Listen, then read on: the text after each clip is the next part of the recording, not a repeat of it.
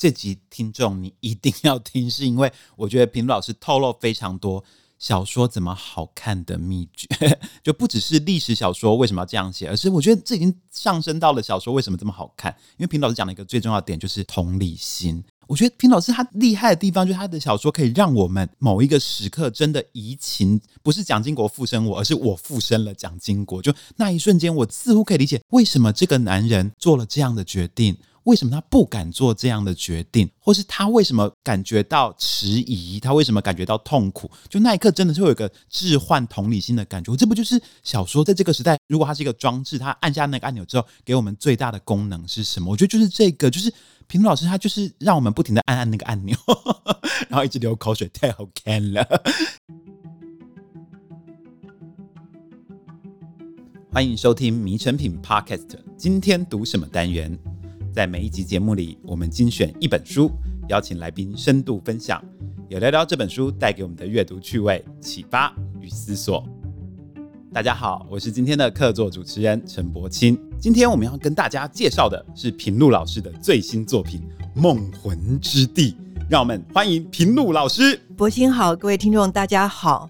叫我平路，不用叫我老师。好，平路好，我觉得真的非常感谢诚品帮我圆梦了，我也算是来到我的梦魂之地，跟平路老师共聚一堂。我跟听众朋友介绍一下这本书，平路老师带来他的最新作品《开春第一大作梦魂之地》。这本真的很厉害，老少通吃哈。我说的是书里跟书外。这本书的主角魔法少女四十岁，通灵少女已经变老了，灵力消退了，可她有朝一日。碰到小鲜肉，想要他的灵力，我们就看这个主角初代通灵少女阿桑，看他怎么样大小通吃，以为天作之合，结果里应外合，结果他们还两个通灵通到蒋经国，过去、现在、未来，台湾三部曲，平老师写了这么久，终于来到了最后一部，神魔乱舞，政治、宗教、个人的命运、国家的未来，都藏在平路老师这本书里面。光讲我就很想再重看一次。老师真的很不简单，我们一起走到了三部曲的最终。对啊，对我来讲也很不简单。就是我曾经以为大概就是停在两部曲，第三部写不出来了。嗯、那从第二部曲到现在几乎十年了，或者是超过十年了。写十年？是的，是的。就对我来讲，写小说本身就是越来越难。嗯、那这一部又特别难，因为我很想让它非常非常好看。如果哪一位听众偶然间拿起这本书，就可以粘住手指放。不下来，就是我希望它能够好看到，就算是偶然捡起来放不下，接着就一直一直读下去。刚刚老师的金句已经出现，因为老师他就一直告诉我们说，好看的小说就是有个能力，就是会粘住人家的手指。《梦魂之地》，我一看。我废寝忘食，真的很厉害，很好看。可是我就很好奇，因为《梦魂之地》有几个关键字，譬如说老师写的，我刚好介绍嘛，他是通灵少女变成通灵欧巴桑，然后他还通灵到了蒋经国，所以我觉得可能所有的听众都会有一个问题，听完我的介绍，他们最想问就是：那为什么平路选了蒋经国？为什么选了？通灵当途径，选中这两个的契机是什么？小说对我来讲，如果它有一个关键字，对我就是一种连接，就那种连接是连接起别的形式，或者别的形式的艺术，或者甚至是其他的艺术作品都不可能贯穿起来的一些事情，包括你不可能了解的人，你不可能了解的时代，以及自己觉得跟他是完全不同的一群人。那对我来讲，就是小说本身。真的意义就在于这个连接。那刚好就是，如果是用通灵作为小说的叙述者，这个意义也在于这种贯穿。你在无形中居然跨越了你觉得没有可能跨越的距离。而从此能够让不同的人群，或者是活在不同时代的，或者活在不同背景的人群里面，居然某个意义之下有了那种同理心。对我来讲，就是蒋经国本身当然是个悲剧人物，他的某种的特殊性，尤其在于有颇多的人到现在还很想念，也觉得他真的是做了很多好事。那相反过来，也有一些人并不原谅他，他确实也做了很多的错事。那换句话讲，他是某种意义的，好像是一堵墙堵在那里，就是让有些事情我们没有办法透彻的看到彼此。那对我来讲，也许小说有一个功能，就是在这个时候能够把原先在我们台湾土地上到底怎么样变成现在的这个样子，以及包括蒋经国本身，如果说他是一个悲剧人物，他怎么样变成后来的他，那对我而言，小说是最好的媒介。哦，所以等于老师也是一个通灵少女，就是用小说来通灵，跟整个岛屿、跟整个读者通灵。其实我觉得刚刚老师讲的真的让我很有感觉，就是因为我最崇拜的偶像就是恰克帕拉尼克，他就是写《斗争俱乐部》的作者。他有跟他的读者分享说，他觉得当代读者们他们为什么想要读小说？他们觉得所有人读小说其实就是为了想要跟别人发生连结，他们想要在小说里面读到别人可能发生的事，我也可能发生，想要里面找到一个寄托，想要里面找到一个共通的一个空间。我觉得小说是我们这么陌生的一个世界里面最后一个共通的语言。那平路老师他用这个梦魂之地说出了整个岛屿共通的语言，用我们共通的记忆。蒋经国 对，然后讲出了这个共通的语言，只是这个语言里面带着爱呢，带着恨呢，带着怨呢，或是带着这种赌气呢，就是各种各样的语言交杂在这本小说里面。所以我觉得哦，看的时候很过瘾，因为我没有经历过蒋经国这个年代，当然我爸妈他们是蒋经国那个年代，他们就会对蒋经国有一种忆苦思甜的心态，他们会觉得哦，他确实改变了台湾。但对我来说，我会觉得哎。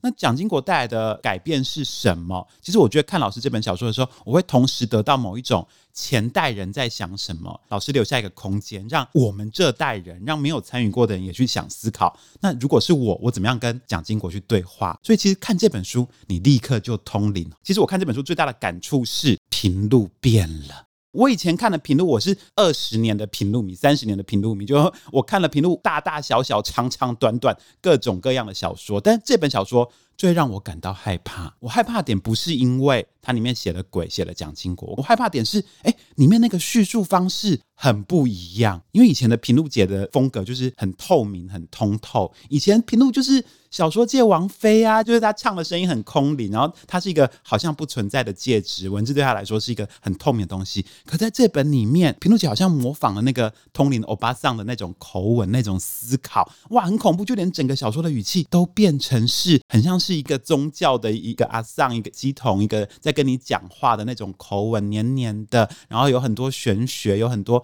背后的那种感应力，然后让你会觉得哦，好像粘黏到一个东西，背后有个更大的空间在开展。有东西在看着那种感觉，所以我想说，该不会平路编写其实被附身了吧？嗯、是你有什么感应吗？柏青说的很有趣，因为其实写小说或者说所谓的通灵，讲通灵这件事好了，其实通灵的意义就是你可以在瞬间，可以非常非常深入的参与别人的生命。就是我们写小说的人，柏青，嗯，跟我都是，就是我们最希望的，或者我们在小说里希望跟读者沟通的，也是能够如果把那个瞬间。可以参与到另外一个你不相关人的整个的生命过程，如果有机会参与，多好呢？那我们如果平常去找到党机，或者是希望能够得到一些启示，也是希望那个人在那瞬间他参与我的生命，他能够告诉我，他能够启示我，到底这人生是怎么样一回事。所以其实。某个意义来讲，我们都在写作的瞬间，就是我们得到通灵的启示，然后我们也希望能够借着文字，即使没有共同度过，可真的是能够深入那个人的生命。所以，当然就是当我们写作的时候，一定极为专注。对于我，就是一本小说写十年，嗯，日思夜想，就怎么样能够让这个小说。更合理，能够让它更能够贴近人心，必然是念兹在兹。当真正专注的时候，我自己都非常相信，就是像荣格讲的那种共识性会发生。就是共识性的意义，其实就是一个你能够参与一个更大的图像，就在那一瞬间。本身我们每个人不管多么渺小，就是那个整体的一部分。但是当极度专注的时候，极度疯魔的时候。确实，你仿佛可以看到一个更大的图像，那个图像中有每个人的悲欢。就那个悲欢，可能是你原来觉得他不是我同一类人，或者他跟我有完全不同的过去，就是我们以为那样的分别心。嗯，那其实，在你仿佛通灵的那瞬间，那样的隔阂或那样的分类。是没有的。你当然也可以贯穿另外一个人的生命，就所谓的通灵的经验。如果有人看到了我的一生、我的过去、我的背景，以及我们这一群人，就是我们到底是怎么样走到今天的。所以，老师这本小说等于是不只是看到小说人物的背景，他其实看到整个他背后代表了族群的背景，他背后族群的灵魂。但我有听过一个小八卦，就是我的朋友杨丽啊，她说她以前有采访过你，她说你有一种方法式演技一般的写作方法，就是她说像你在写黑水的时候，嗯、你会真的去走，因为黑水是写杀人犯的一个故事，然后你就真的去土城监狱、土城看守所走那条路，然后去想发生什么。所以你该不会写这本《梦魂之地》的时候，你也是扮成灵媒去龙山寺地下街收费，然后跟人家算命吧？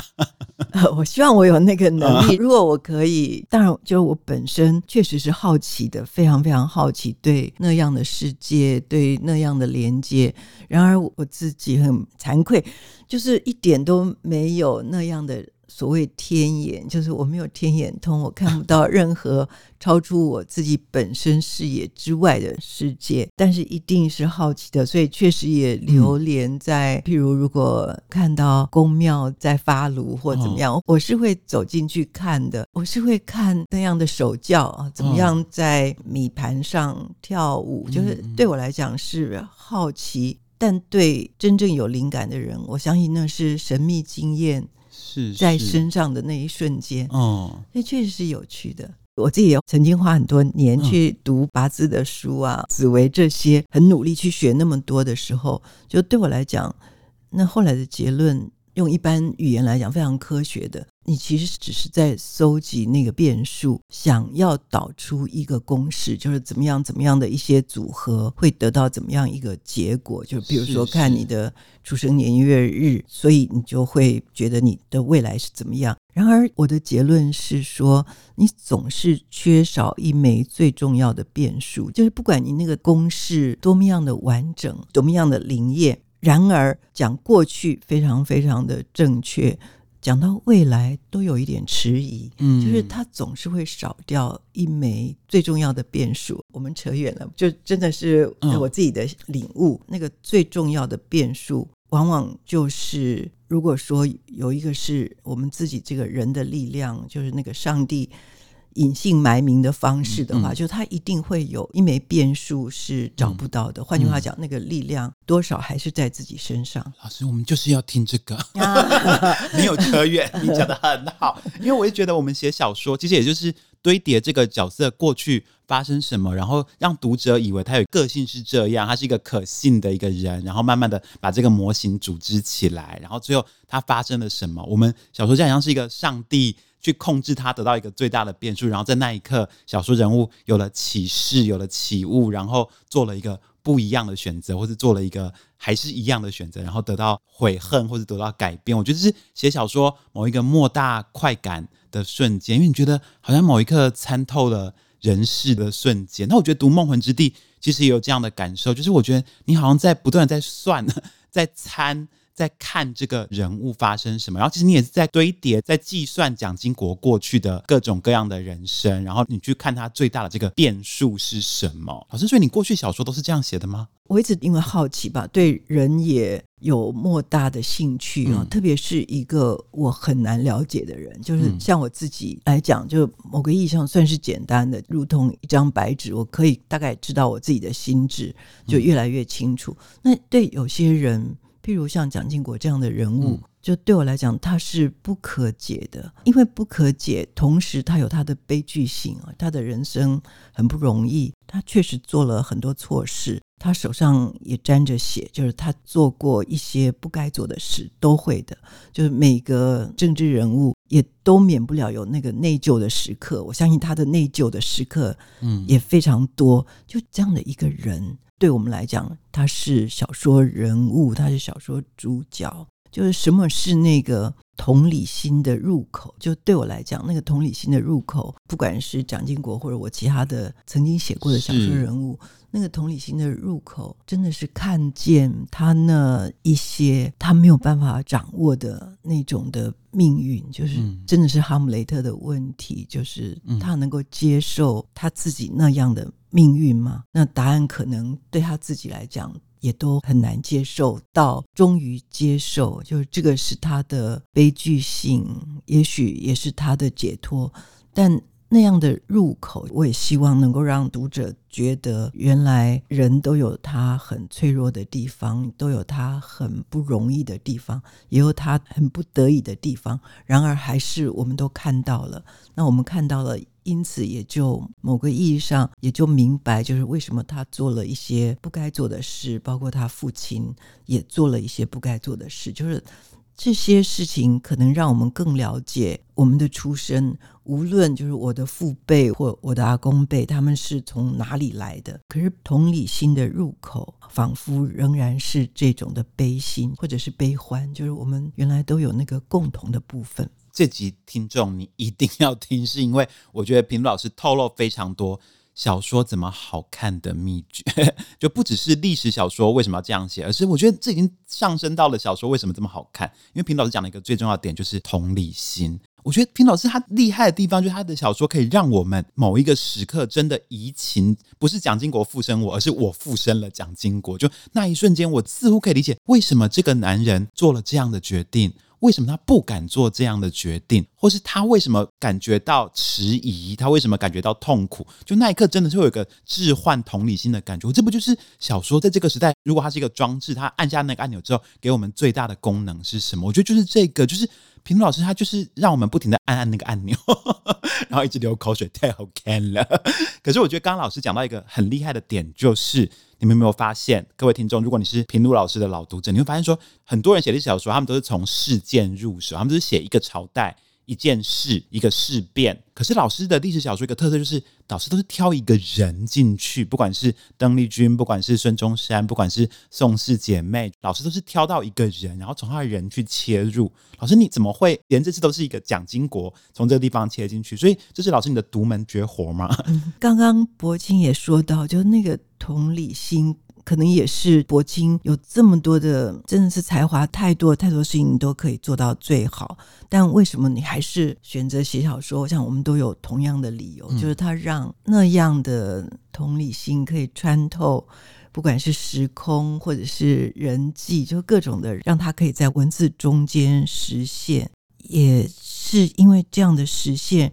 让我们有机会透彻的，对我来讲，阅读乐趣也一直都在这里，就能够透彻了解，似乎是跟我们不同的那个人，其实是更了解我们自己。我想这是我自己阅读的乐趣，说不定也是薄清的。也因此，就是对我来讲，写作就写一本小说，最好看的、最应该投入心力的，对我自己来讲。还是人，就是那个人物让我有趣。那时代只是背景，就我们要写的那个大的河流，就它就在那里，它让我们仿佛觉得那河水在汤汤的流，就这样。譬如我们现在最近大家都很流行看《繁花》，你记得的还是？宝总还是李李、汪小姐、嗯、这些活灵活现的人物，然后那时候的背景刚好经过改革开放之后，股市蓬勃发展，就是那个时代，现在看起来非常让人唏嘘。那个时代在背后，最让我们记得的，嗯，是活生生的那样的人。就是对我来讲，就是我自己受感动的阅读经验里，往往是小说中的人物。那我自己也是啊，真真的爱他们呐、啊。老师，那怎样才能把一个人写活啊？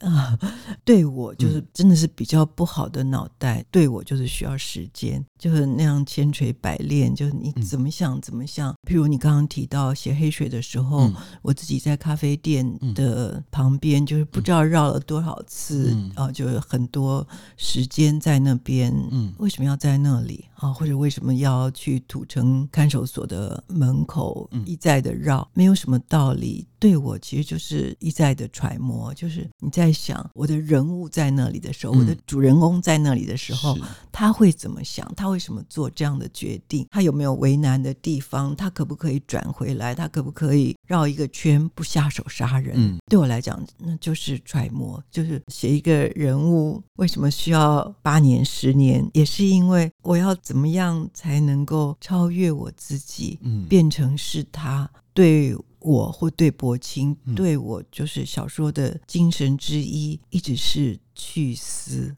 就是去掉我们自己。就是小说仿佛一开始的时候，我们都会写我们的故事，嗯，但某个意义要怎么样真正的去思？就是说，你写的既是你自己，又要完全不是你自己，就是完全是不同的一个人。譬如写谢依涵，以他做原型的人物，在黑水里是另外一个名字。可是我自己没有杀过人，我自己也不是杀人犯啊，我也目前还没有被判无期徒刑。就是我是另外一个人生，不是因为我比较聪明，不是因为我比较善良，只是因为我的际遇比较好，就是我没有到那样的境地。那可是我怎么样去揣摩他的心境？嗯对我来讲，其实就是一再的写，写了又改，改了又删，嗯，又觉得不是那样，又觉得他一定不是那样想的，嗯，所以他是怎么想的？嗯，所以真的就是功夫，就是因为我有比别人更多的时间、更大的耐性、更强烈的兴趣，想知道我的主人公那个他，或者是女字旁的他是怎么样一回事啊。所以真的要附身别人也是很难，就是 我们要变鬼也是很难。老师，那你是怎么样附身蒋经国的？你觉得《梦魂之地》里面蒋经国最难去参透的部分是什么？你自己碰到的难关是什么？他是一个比较复杂的人，就蒋经国，嗯、他做了很多的决定，那背后就我来看都有复杂的理由。比、嗯、如说他跟他父亲的关系。非常难用一般来讲的孝顺，或者是忠君，或者忠孝要两全，不能两全，嗯、就是很难用一个简单的词汇去描述。而且他虽然有写了日记，然而他是一个非常非常不愿意表达的人，嗯、就他绝对不会轻易的告诉任何人他做了什么。可能对近代史有兴趣的人。都知道他自己的志向上的转折啊，或者是他性格上的转折，嗯、以及他已经到了快要过世的时候所做的那些决定，到底为什么？到现在都还是谜题。要怎么样在他的身世里面，在他的人生里面找出一个至少是对我来讲是可以信服的，是可以解释的，是可以了解的啊，是。符合我们整个就是在他的心里，或是在台湾很大的一群人的心里，就那个可以解释、可以同理，或者是可以不只是明白他，更明白很多人或者很多我们的父辈、祖辈的来源到底是什么？就对我来讲，需要琢磨。我觉得老师在新书发表的时候讲到四个字非常震动我，就是老师讲“此一人子”。这也是某个人的孩子啊！就他讲到这句话说：“哇，我真的整个好像被雷劈到一样。”我从来没有想过从这个角度切进去看蒋经国，就是老师把这个“词义人”这四个字。就稳稳的扣在整个梦魂之地上面，那那一切的纠葛，其实很大一部分是跟父亲的各种各样的碰撞之间。然后这个碰撞也不是小时候我看什么宫斗剧都会有什么一堆儿子夺嫡呀，然后什么十四太子什么什么，然后跟父亲之间的因都从来都想不通这里面的关系是什么。可是当我看梦魂之地的时候，我觉得它比我全部看过的宫斗剧还要复杂，就是它不只是一个某一个权力的关系而已，它不只是我要。不要权力，它还包括的是那亲情呢？那我的母亲呢？那我在这个家的位置是什么？甚至是整个家族的后代会怎么样呢？就我觉得哇，那个复杂度非常高。然后老师怎么样把他每一个代表？我是孩子了，我是妈妈的儿子，我是爸爸的儿子，我是一国之君的后代，我是。这个家族的儿子了，那我要怎么样去照顾我的后代？这每一个位置都放在一个该有的地方，然后在这个时候表现出他的挣扎。我觉得这个拿捏是很困难的。用一个流行的词来说，老师在下一盘很大的棋，就这个棋局很扑朔迷，可是你就是能够把它放得很好。然后让我们突然之间某一刻，我们会把整个棋局给贯通起来。我觉得啊，这就是他的一生呐、好像从一条线然后连出来，可以看到整个纵横达阔的一个局势。我觉得那一刻，你可以把复杂写得这么清晰，然后把一切的那些黑暗写得这么透明。我觉得那种力量是非常厉害。你给我们带到的是一个眼界的一个程度。这本小说真的就是开我们之眼界，好像拨清了某一个迷雾。谢谢柏青讲的这么好。对啊，我们写小说，某个意义上真的是像《后羿弃兵》这样的连续剧，嗯、就是其实你看到的是一个大的棋盘，是那你怎么样接一条线，能够把这个棋盘上的许多的关联通通串起来？就这个对我们来讲是一个作者的手艺。嗯、换句话讲，这个 craftsman 也是一种乐趣啊，嗯、就就是怎么样串联。那确实那一条线对我来讲，就是蒋经国。在许多复杂之外，就那条线，他是一个从小守着秘密的小孩，哦、就是他是个孩子，就那个孩子，他太多的秘密他不能说，嗯，就包括他在镜子里看到的父亲。跟他真实心里的父亲，就是怎么样叠合为一，就那样的秘密，他不能说，他也不能跟父亲说，也不能跟母亲说，就那个守着秘密的这样的习惯，或者说这样的心性，贯穿他的一生，以至于那个后来的复杂性，当然就变得更复杂，因为他心里自己本身也是一个黑盒子，这么多的秘密，那对我们来讲，就是因为那些秘密多少也关系着台湾到今天为止，我们的许多的集体。意识，嗯，其实跟他心里的秘密仍然是有关的。是那我们身为小说作者，在这个意义上，其实是很很幸运的，就是我们有机会用文字去渐渐拆解，就是那里面一个一个。小小的黑盒子，嗯，某个意义上，它也都晶莹剔透，就它也都折射出整个我们现在面对的社会，所以非常的有趣。嗯，那写小说虽然写了十年写一本，但实际上写完要离开的时候，某个意义还是舍不得的，就是非常让我自己刚刚柏青用，也许我自己沉迷的那种状态。对自己来讲，某种疯魔，某种沉浸啊，真的是沉浸式经验啊，也是很难以自拔的。所以，也许真的是一种通灵附身，怎么样讲都可以。那老师，我很好奇，你被那么多人附身过，就是或是你去附身这么多人，你附身了孙中山，你附身了宋庆龄，你附身了宋美龄，你附身了那么多那么对对邓丽君，对对，你那么多人，那你怎么样从他们的状态里抽离？甚至你看，你这次附赠的蒋经国，那你现在写完，你怎么样离开他们呢？离开的时候，确实会有一点点，就是你会觉得这个千丝万缕啊，真的有一点抽离的困难。然而好在这世间仍然有这么多有趣的事情，嗯啊，所以对我来讲，就是台湾三部曲。嗯到此为止是应该要画下句点。哎呀，不要啦！没 有没有，我我我会我下面 会就是对我们来讲，写作也许也是一种天命，就是对我就是认命了，就是这就是我的乐趣，这就是我的滋养，这就是我的修行，然后这就是我成为今天这样一个人的方式啊！就是如果不是做这个，就一定会变成一个比现在。糟很多的另一个人啊，嗯、就是这样，就他就是我的一切，所以合上这本书，一定某个意义上会有下一本书，嗯，打开，嗯、那只要我还有精神，只要头脑没有拍 k，就就会就会写另外一本书吧。嗯嗯嗯、所以这个对我来讲，就是也为了抽离，就是你。必须会开始新的一个计划。那你是怎么决定你要怎么写下一本的？就是老师，你怎么都可以找到这些有趣的题材？柏青一定可以，而且可能更可以。就是对我们来讲，就是我们这么喜欢小说的人来讲，这、嗯、要引安藤忠雄的一句话。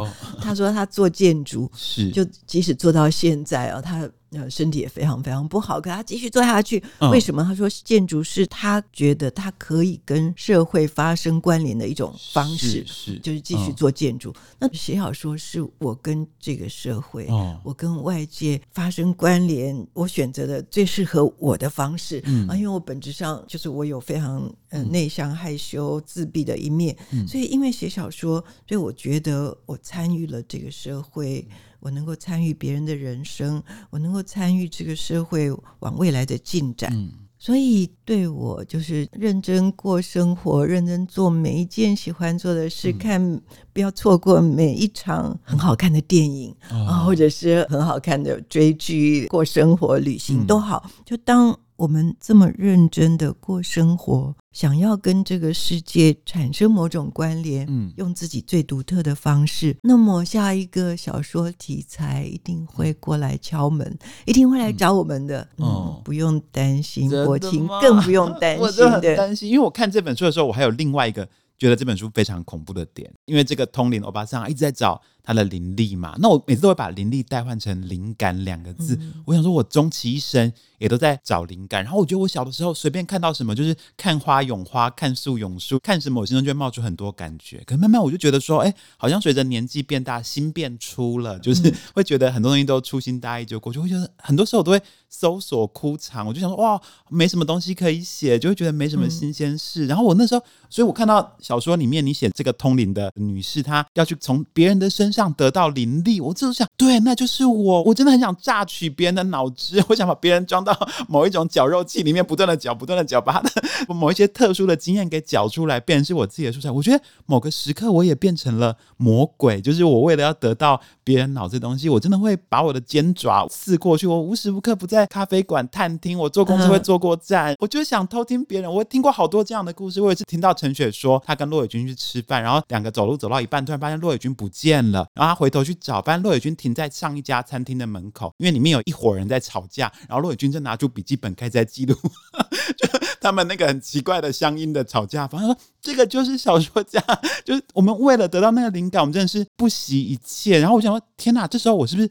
成魔了？那老师，你是比我们更厉害的魔女或者是 仙女？就你在成仙成魔这条路已经走这么久了，那你会碰到这样的时候吗？那如果你碰到没灵感，或是好好生活，可是没办法好好写作，怎么办？我喜欢你刚刚讲的那个，就是我们都是那样的孩子，每一个人都是，就不当然不止我们，就我们每个人都是像小说《精灵之屋》里面那个小女孩，你要盘子会动，她就会动。就当我们小的时候，小时候我们都看得到，对，小狗的眼睛里有什么，我们也都读得出来。就是我们都是那样的小男孩、小女孩。是，那每个人都是，然后后来我们就忘记了。嗯，有时候借着恋爱，借着爱情，就是我们又回到那样的状态。嗯，因为爱情其实也很像通灵，就是你在最短的时间想要去了解那个人的所有，所有他的不管是悲欢，或他的身世，或他的家庭关系，就你在一瞬间可以能够，至少是全心祈求能够贯穿那一切。因此，我们就觉得在那一瞬间也觉得灵感充沛，因为爱情。你这个换句话讲，换 换句话就是，其实你一直想回到那样的状态。是，是。那对我来讲，他越来越不假外求，就是其实我们只要回到，我们既专注又花心，嗯，既好奇。同时又可以很安心的过自己的生活的那样的状态，对我其实灵感就在其中。天哪，要怎样既专注又花心？该不会是买成品畅销排行榜上一直没有下榜的《心流》这本书吧？是，是可能也有帮助哦。对我来讲，就是。可能阅读吧，就是阅读别人的好作品，嗯、它让我们在心境的同时，又贯穿了或者是翱翔到很多人的小宇宙里。嗯、对作者来讲，可能就是那个源源不绝的灵感的来源。所以你帮我们开了两个处方：一是阅读，二是。谈恋爱是是 是吗？就是好，就我我们今天也是问事有成，就 问了很多，是 从个人写作命运问到国家这样子，对，得到大吉，对，上 上签，对对对，神婆开神 签，是小说仙女送公文这样来了。老师，那你三部曲写完之后，你的下一步要写什么？目前的计划或已经在从事的，就是我会换一本散文来写啊。对，我之前写过《袒露的心》，写过《间隙》，所以它某个意义上依然有一种隐然的连线，就是也是一种有点像小说的三部曲，就是看起来是完全无关的三个故事，完全不同。但是它有隐隐然的连线。那对我来讲，就是在完成目前这本散文。嗯，那袒露的心跟间隙，它也都有了一个三部曲的引燃的一种结构，嗯、所以刚好也可以远离小说这个形式，嗯，一阵子就让。